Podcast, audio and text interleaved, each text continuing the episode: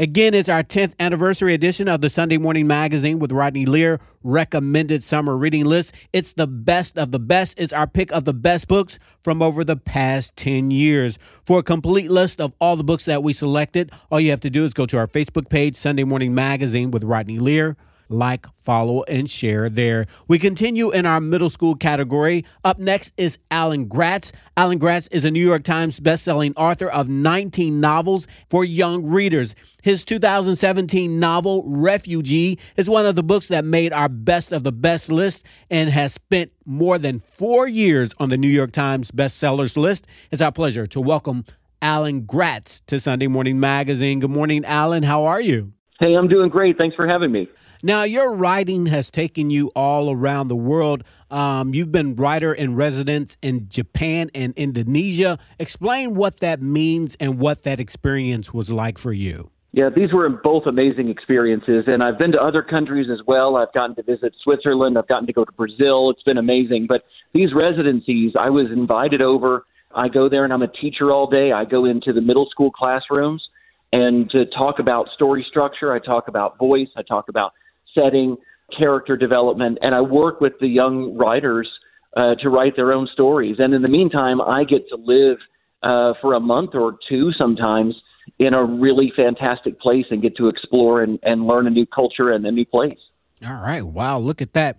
Now, let's talk about Refugee, one of the books that made our 10th anniversary recommended summer reading list. Best of the best top 10 list in our middle school category is your book, Refugee. Again, the book spent more than four years on the New York Times bestsellers list. 223 weeks and counting. That's pretty much unheard of. What is that like for you, Alan? It's been pretty incredible. First of all, thank you for putting Refugee on your list originally, and thank you for making it a part of the 10th anniversary list. That means a lot to me. And this is a book that has had incredible staying power. I, I, I did not imagine when I wrote this book that it would be a mainstay on the New York Times list, that it would be included in lists like yours of, of, of best books for middle schoolers of the last 10 years. Uh, it's been an incredible reception. The, you know, when we launched the book, I hoped that it would have a, a lot of meaning and a lot of resonance in that moment. Uh, it, it came out in 2016 at a time when we had a new president who was uh, who, whose first act in office was saying uh, no Muslim refugees, no no refugees from these particular countries. And I hoped in the moment that it would have an impact. And this book has a life of its own. I, I still am doing virtual visits with kids every month and talking about this book. But even if I weren't doing that, I, I think that this book would continue to be read by young young people because of all the young people who found it and all the teachers who found it and the folks like you who continue to keep sharing it with new generations. Okay, so tell us about the book in your own words. Tell us about the book Refugee. It's the story of three different kids from three different time periods in three different parts of the world who are all driven from their homes by violence and have to find new places to live. So it's the story of Joseph, whose uh, family is driven from Nazi Germany uh, in the 1930s and is seeking refuge in Cuba with more than 900 other refugees on board the MS St. Louis. It's the story of Isabel, whose family and next door neighbor's family leave Cuba in the 1990s on board a raft trying to escape communist Cuba to get to Florida for freedom and safety here in the United States. And it's the story of Mahmoud, who leaves Syria on foot with his family in what was then the present day and still could count as the present day with the things that are going on uh, in 2016, uh, trying to get to Germany for freedom and safety with his family. And I weave all three of the stories together so you get a, a, a chapter from Joseph, then a chapter from Isabel, then a chapter from Mahmoud, so that you can see the parallels in their stories. And also, in the end, you can see how each of these three characters and their families are connected across the thousands of miles that separate them and the, the, the centuries, the decades that separate them. Now, you touched on this, Alan, but what kind of stories do you get from readers about the impact this particular book has had on them?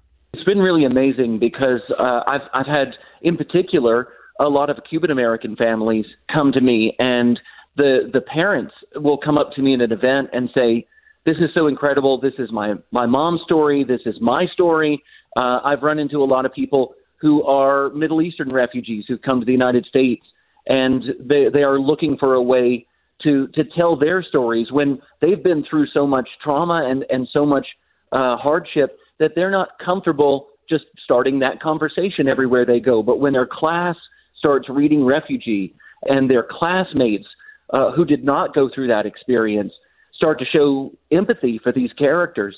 It, I, I've, I've heard amazing stories about how these young people are able to open up and finally say, "This is kind of like my story," and then they tell their story, and and it's a way for them to speak about their own experience without having to bring it up themselves. The situation is already ready. The, the, the kids in their classroom are ready to hear that and, and to understand and to and to empathize with their classmates. So it's been a really incredible thing. Even with the story with the MS St. Louis, uh, I've had people come to me and say, "Oh my gosh, my grandmother was on that ship," mm-hmm. and and talk about the, their their histories, and and it, it's it's been a way for different generations to discuss.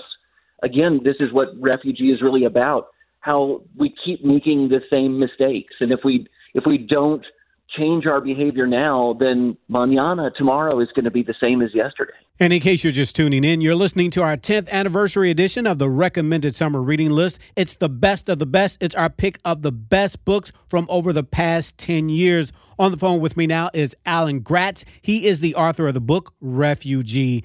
For a complete list of all the books that made our 10th anniversary edition of the Sunday Morning Magazine with Rodney Lear, Best of the Best Top 10, all you have to do is go to our Facebook page, Sunday Morning Magazine with Rodney Lear on Facebook. Like, follow, and share there, Instagram and Twitter at Rodney Lear on air. Or if you missed any of the interviews this morning, all you have to do is go to your favorite podcast app and subscribe to Sunday Morning Magazine with Rodney Lear.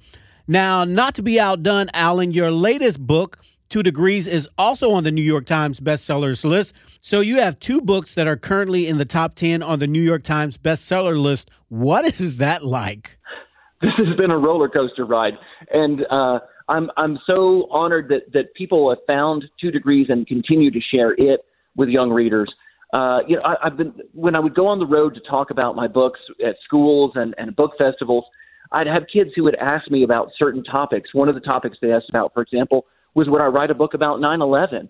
And I eventually did that in a book called Ground Zero, more because I had requests for it than because I was eager to go. I, I, I was an adult when that happened, and and I uh, I wasn't there, but but it but it, it it scarred me the way that it did many Americans, and I wasn't eager to return to those emotions, those feelings, but I did, and kids have really responded to that. And so when kids started asking me for a book about climate change, I thought, oh my gosh, how do I write a book that's about something that happens over a long period of time and and has you know incremental effects? And then I realized, oh my gosh, what we're dealing with right now with wildfires and hurricanes and and and sea levels rising it, it may have been incremental, and that this didn't need to be a novel about the far future.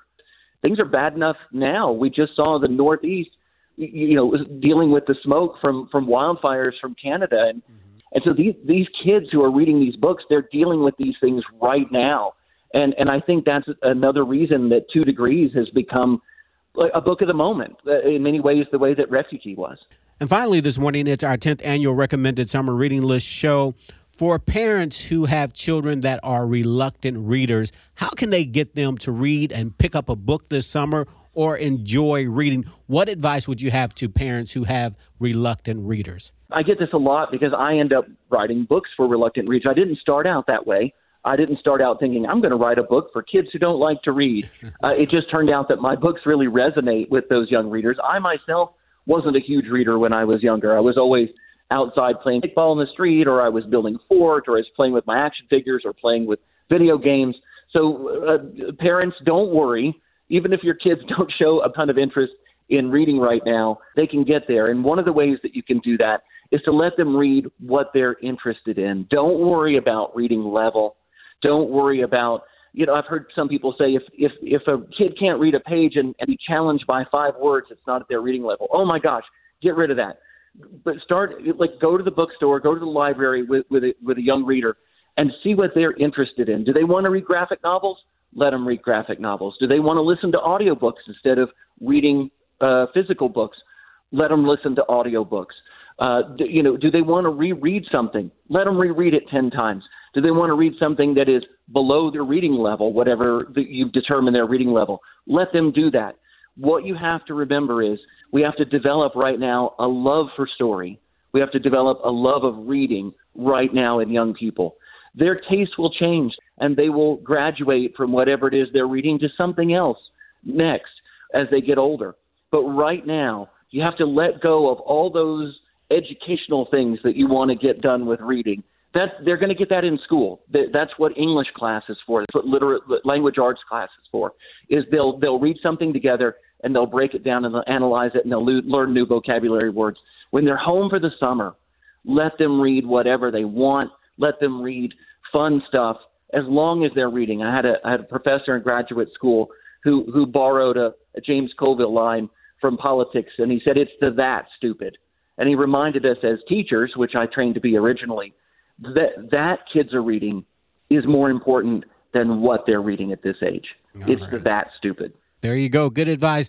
Well, we're out of time this morning. If our listeners would like to find out more about you, Alan Gratz, how can they find out more? Oh, uh, you can find me online at alangratz.com, and I spell my name A L A N G R A T Z. That's alangratz.com. All right. Thank you so much, Alan. Thanks for taking time to talk to us. What an honor it is for us to have you on the show this year. Thank you so much. Thank you, and thanks for putting my book on the list. We've been speaking to New York Times bestselling author Alan Gratz. And again, this morning we're celebrating 10 years of our recommended summer reading list. This year we put together the best of the best list. It's the best books from over the last 10 years. Not only do we have the best books, but we have interviews with some of the biggest best selling authors of the past 10 years. For a complete list of all the books that we selected this year, head to our Facebook page, Sunday Morning Magazine, with Rodney Lear. Like, follow, and share there on Facebook.